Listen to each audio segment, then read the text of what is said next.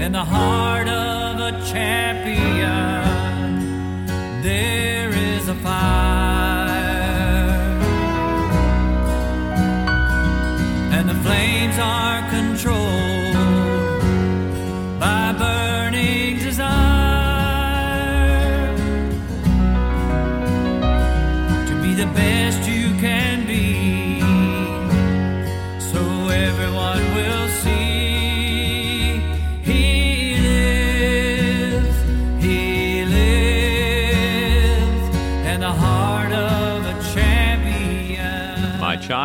Are never safe in this life, for as long as you live, you have need of spiritual weapons.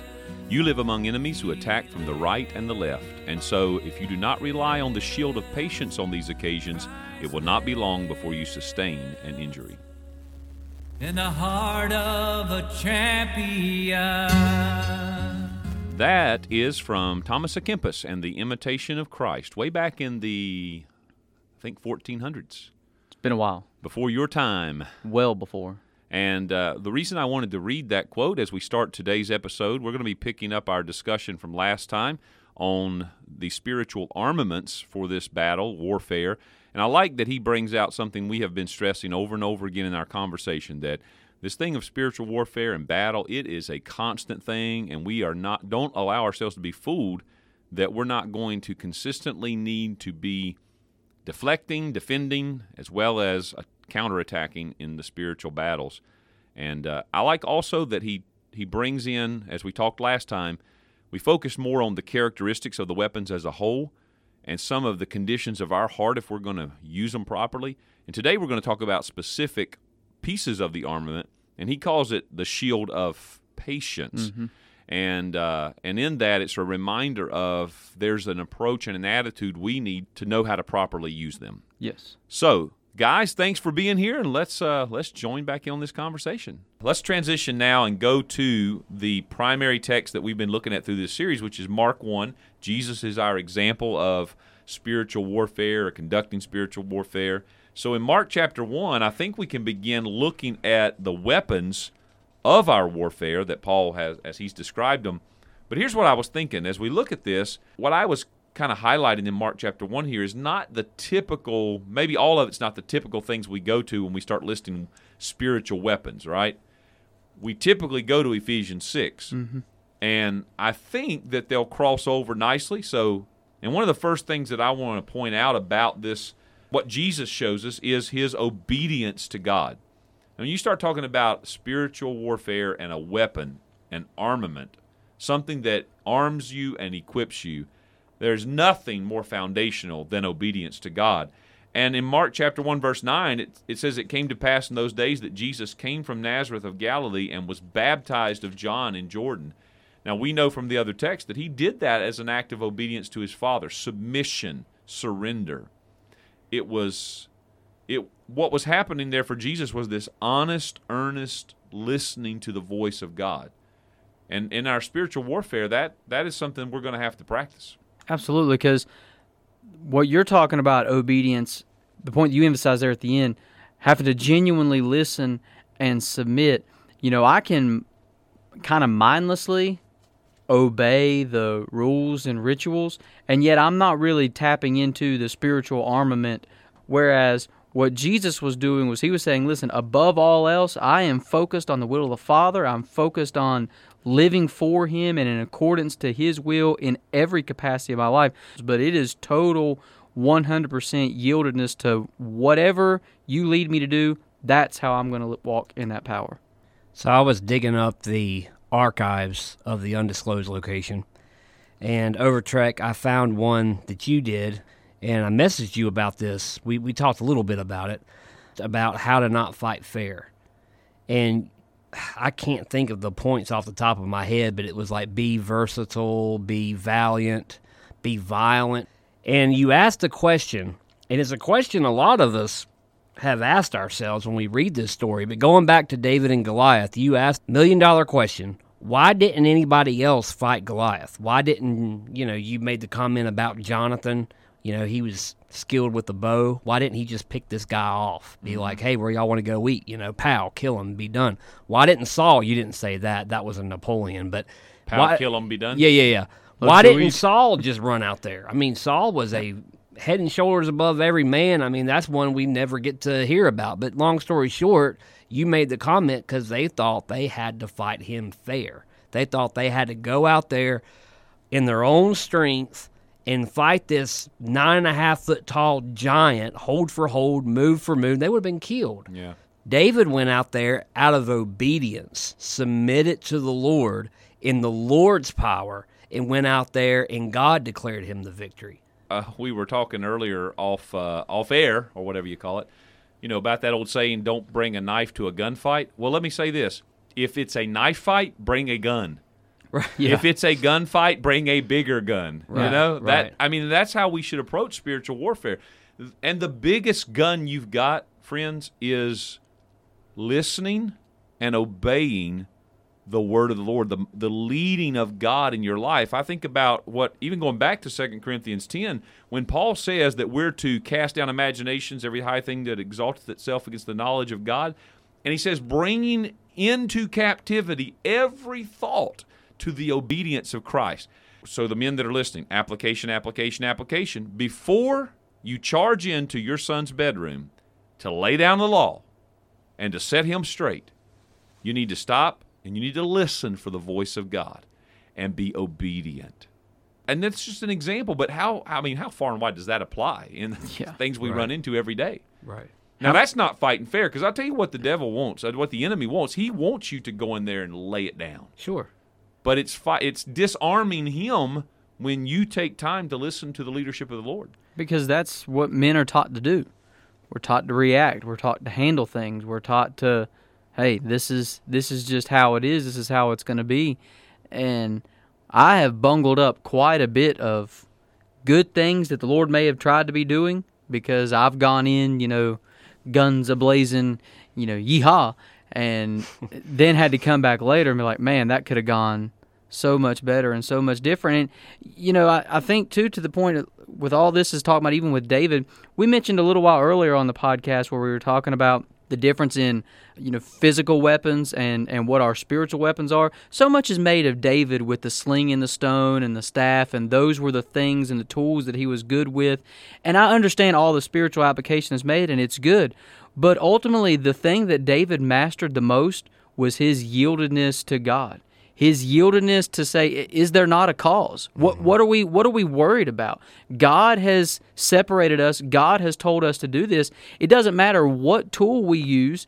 God is the one that is ultimately wielding it. And that becomes then universal where we don't fight with sticks and stones even though they break bones but we go out and just live that yielded life This was not something where a messenger was sent out to go retrieve David. You know, this was not something to where there was a challenge issued from Goliath to David specifically. He's just there in the area, and here's this Philistine out there defying the armies of the living God. And using that as an application for us today, we are okay with the fight as long as it's sanctioned. What I mean by that is we know when it's going to be, where it's going to be. We're good to go with it as long as we're prepared. Because what happens if we get beat up by somebody? What are we going to say? Oh, it, it wasn't fair. I wasn't expecting it. That guy, he sucker He sucker punched punched me. Any any other day of the week, I'd take him out. I'm you know Not I'm tougher my than him. mind. No, yeah, right. So we're okay with it. But you think of athletes, for example. There are so many athletes who are the best in the world who never win a championship. And one of the reasons for that is they're not the best in the world the day of their competition. Somebody else is able to do it better than them. And that's the whole thing about spiritual warfare. David was prepared in that moment. He he was not a better warrior than Goliath, but in that moment he was submitted to the Lord and he went out there and took care of business. So it goes back to what you were saying earlier about, or what we kind of concluded that this is something that you can't just pick it up when you need it. You've got to live in it.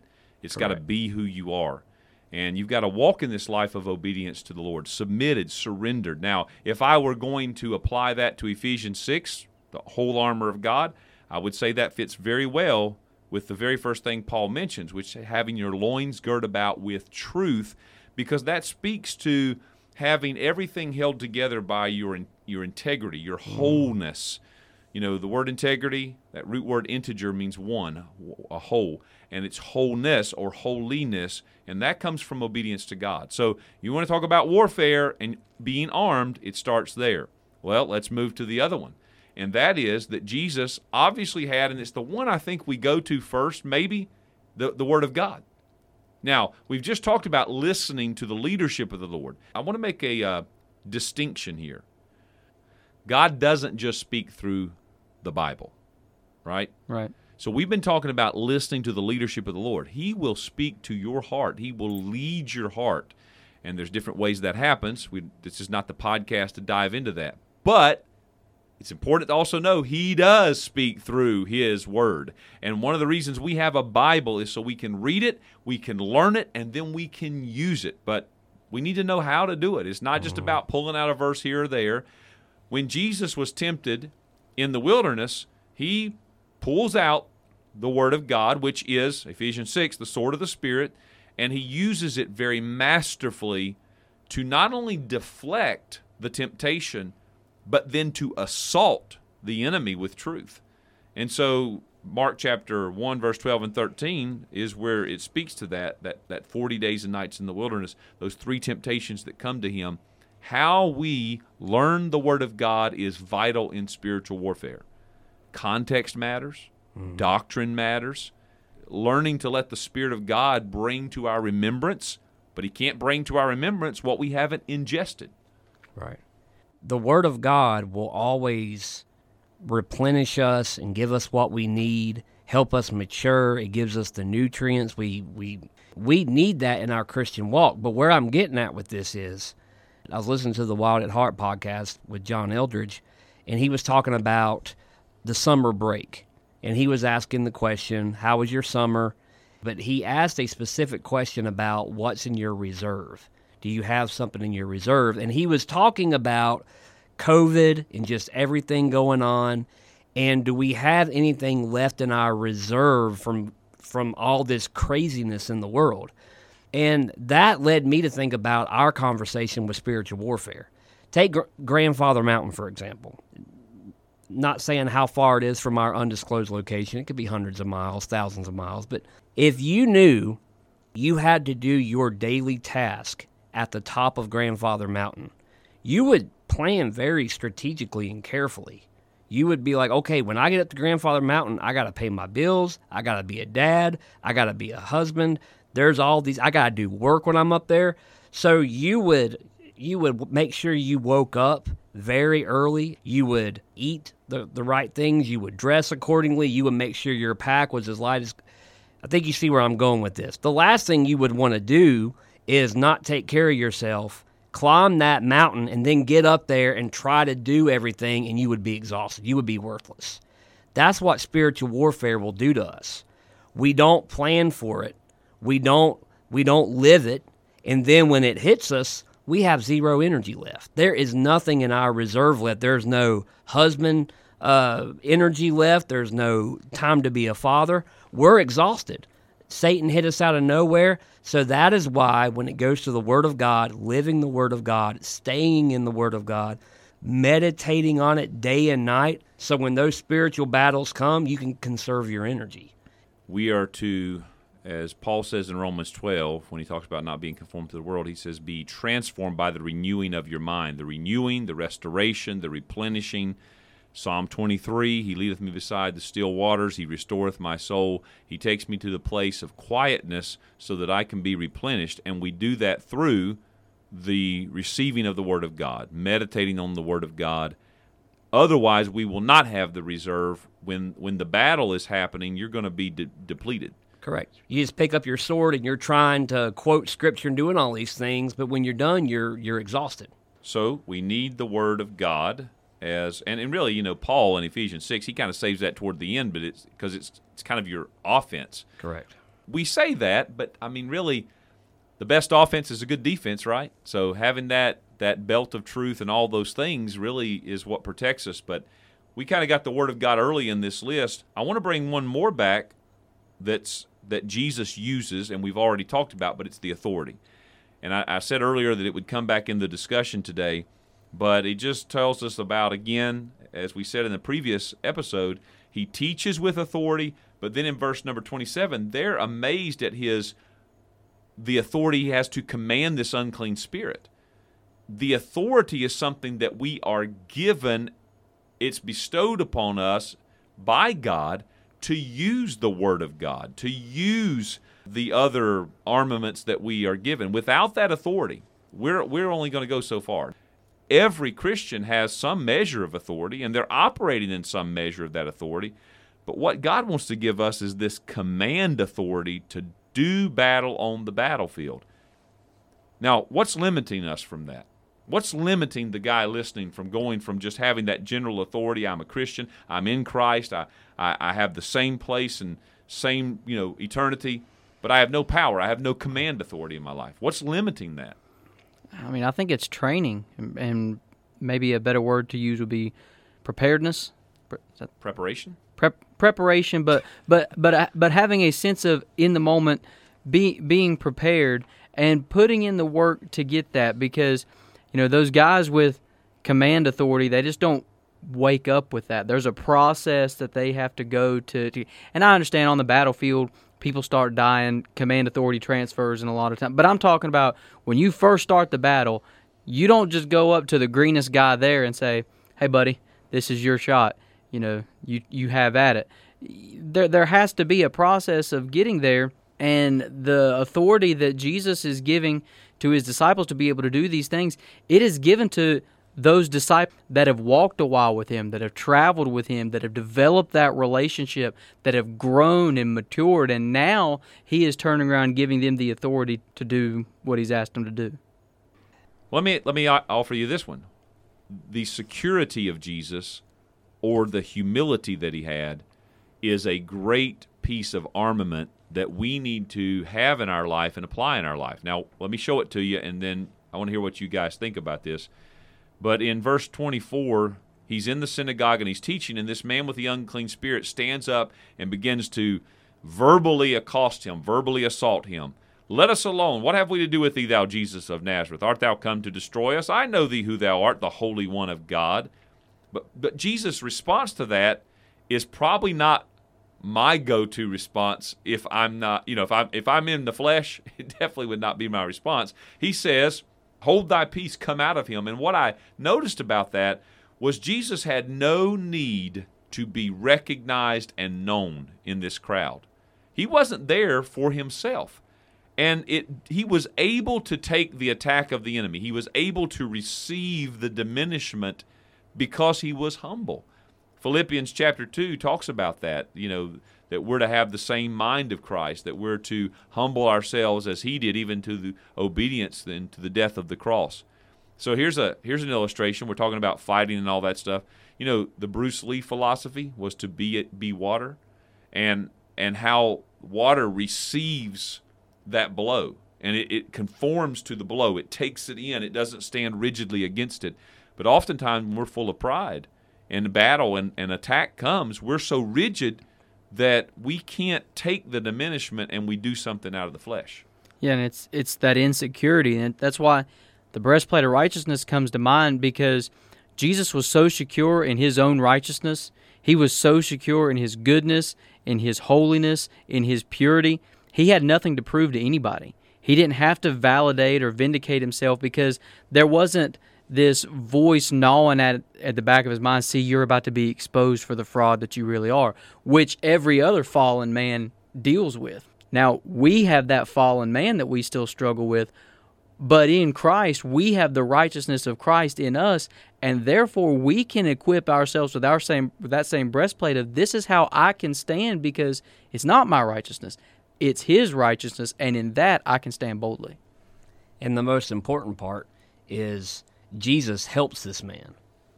So he's mm-hmm. being verbally assaulted by this man, and he turns it around and he helps him. Yes. He doesn't think of a clever response. He doesn't find a way to Protect his own ego. right, right, make himself feel okay. He he helps the guy, and the root word of discipleship is discipline, is not defense, and, and meaning there are those opportunities where we get attacked by someone. Even in the faith, there's that root word of, of, of discipleship is discipline. Help that individual. And even even in the world, our our enemy is not flesh and blood.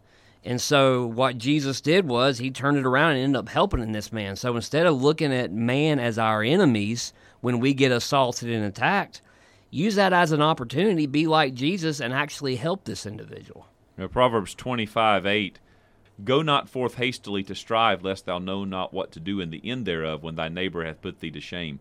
That sounds more like me, not what Jesus was doing. The end of this all, the end of our fighting, the end of our warfare, as we started this whole series off with, it's about winning hearts. It's about protecting hearts. And the breastplate of righteousness is that piece of equipment we wear to protect our own heart. And that allows us then to fight for the hearts of others. So you see the security of Jesus, the humility of Jesus, if you will and uh, here's another one compassion.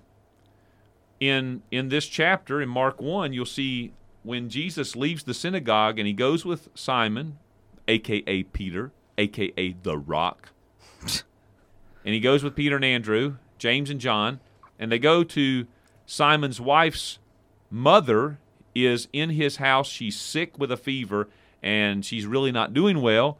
Well, Jesus comes in, and it just says he came, took her by the hand, lifted her up, and immediately the fever left her, and she ministered unto them. And there's this compassion in Jesus that he's he's moved with this, and this is repeated throughout the Gospels. But boy, I tell you, you talk about having a a protected heart, uh, just operating out of compassion to care about helping other people is an important part of our of our spiritual warfare. I almost feel like that goes with the the security. I mean, how can you serve others if you're not secure in yourself? Yep. And there's that feet shod with the preparation of the gospel of peace. Everywhere that Jesus went, he's bringing peace because he is peace. Everything in the world is in turmoil. He is the solution, he is the peace. As we equip that in us, as we bring Christ everywhere we go, we're going to look at that person that's accusing us and we're going to have compassion on them. We're going to have a desire to speak blessing to them, to try to love them and help them the way that Christ loved them. But it's going to take that humility, it's going to take that submission, it's going to take all of these other things. But this is why the entire suit of armor is important. Not only do we use Jesus as an example and have compassion on others, but also we need to understand he has compassion on us and he wants us to put on this armor and fight these let him fight these spiritual battles for us because he loves us. And we're not just a name another you know another number. We're not just another face in the crowd. We have an intimate relationship with our lord and savior and he wants us to rely on him and lean on him. He wants us to cast all our cares upon him. So the compassion is not only an example of how we should treat others, but it also shows how much He loves us. There's one other thing I think that we can pull out of this or highlight in the time that we have remaining, and it is without doubt foundational, and that is prayer. Now, Jesus is a warrior. Jesus is not your common foot soldier in spiritual matters, He is a warrior. And of all the things we've described about Him, uh, you don't think necessarily of a warrior, and people don't portray Jesus as a warrior historically. I love this verse in verse 35 and in the morning, rising up a great while before day, he went out and departed into a solitary place and there prayed. Now, the application here, if you want to go to Ephesians 6, Paul says we're to put on the whole armor of God. There's something about our, our daily time with the Lord that allows us to endow ourselves, to clothe ourselves, to invest ourselves into Jesus, to be covered by Him, to put on that armor. And Jesus practiced the same thing. It was the beginning and the end. It was the foundation of everything he was doing to prepare him for battle. And then Paul, at the end of Ephesians 6, you know, after he's listed all the armaments, he says, and praying always in, with all prayer and supplication.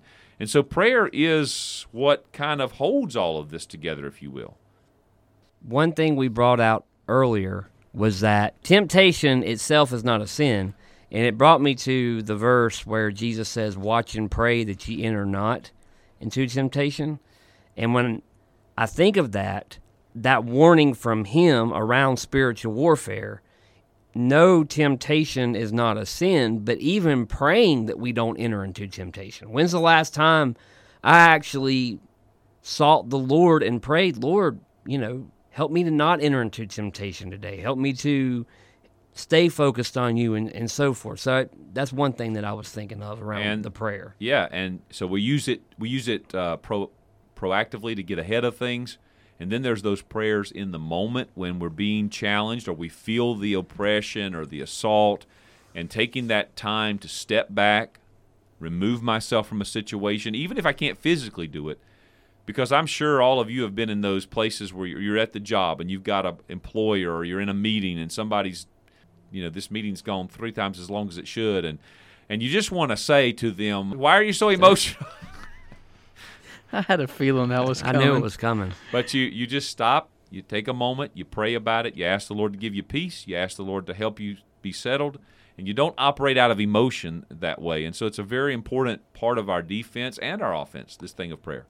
Yeah, because the thing about spiritual warfare we all need to understand is there is the general spiritual warfare that we face just from the Satan being the prince, the power in the air. He has an evil influence on the world. But then there are the direct attacks from the enemy. I think that's mm-hmm. what you're referring to, right? The Yep. direct. So that's where the prayer comes in. Yeah, those things that you I mean like we know that that it's happening. Spiritual warfare is going to happen. So it's kind of like saying, you know, uh, wow, it's already Christmas. It came on the 25th of December this year. You know, I mean like we know it's coming. We know spiritual warfare is coming. But there are still those sneak attacks. Oh, those yeah. times when you f- like everything is, seems to be going good now and then boom, where did that come from? Why did that happen? So case in point, you were sharing a story uh, with me earlier just recently uh, got back into the whole working out routine and everything like that after my hiatus of you know the new baby and then uh, the continuing ramifications of the new baby and basically just falling off the horse and getting back on it or the week. wagon. Either way, horse, wagon, it depends on. I'm a couple days back into to getting there, and you know this morning, man, I, I'm up early. You know, and plenty of time to eat some breakfast, drink some coffee, do my my reading, or my time of prayer, and things are going smooth. Children are starting to wake up to get ready for school, and I got about 10 or 15 minutes to see everybody to help out some before I hop in the truck and go. And literally, I pick my keys up off the counter to get ready to walk outside. And it's like everything comes unglued in the house. Again, we're not talking like temper tantrums and attitudes and nothing, nothing like that. It's just like anything that could have gone wrong just immediately went wrong. And there begins to be this this feeling of stress and frustration and aggravation. I think, man, and I get in the truck and I put it in drive and I get a little bit down the road and I immediately identify this angst that literally with just within six minutes everything went from being calm smooth good prepared for the day whew, disheveled everything all around me and i had to stop and recenter like wow this this is an attack that came up because what I am being played with is now to enter into frustration throughout the remainder of my day over ultimately unavoidable things. And again, not terrible things, just normal stresses and routines of life that just whoom, dumped on me all of a sudden. And I mean, that's the kind of direct, immediate attack that if we don't have all these things that we've already talked about, that awareness, that preparation beforehand to be able to engage with this, you'll find the remainder of your day is just blown up. I think one thing that we can wrap up with today and that I hear in all this discussion, and we've said it many times, it's the necessity ah. of staying close to God. And when we also approach or understand the battles of our life, the battles of our morning trying to get out the door, the battles of that coworker, oh. that boss, that supervisor that wants to make a public example of you, Oh, hey. all of that. Remember that God has this this glorious intention to use spiritual warfare to draw us into that deeper communion with Him. And we're talking about armament, right? I need the weapons. I need to know how to use the weapons. I know that I am weak in my own power. Therefore, I need to be with God. And I think sometimes God allows these things in our life because, yeah, could He prevent it all? Absolutely, He mm-hmm. could. Why doesn't He? Because He wants you closer to Him. He wants to establish, strengthen, and settle you through the use of all these troubles in your life. Psalm 15, verse 15, and call upon me in the day of trouble, the Lord said. I will deliver thee and thou shalt glorify me. So your battles have a purpose. If there's nothing else that I could definitively close out with, I can definitely say this. We have literally only begun to scratch the surface of this topic. But next time we're going to come and we're going to talk about one other component of the spiritual warfare, and that is our allies. We don't have to do this alone. We shouldn't try to do it alone. And so we need to gather some allies, some fellow warriors around us. Until next time, this is Mike Overtrek Barnett saying, I am absolutely ready to go take a walk on the wild side and get out of this place. This is Dr. Dean, Roland Napoleon, what's Can't left remember of his name. And for that, you are welcome. And this is Corey Easy Target Cantrell Might as well interrupt saying, you too. Yeah. literally, Abdi, abdi, abdi, that's good all, morning, folks. good afternoon, Oh, and get finally, good night. Like In the heart of a champion, there is a fire,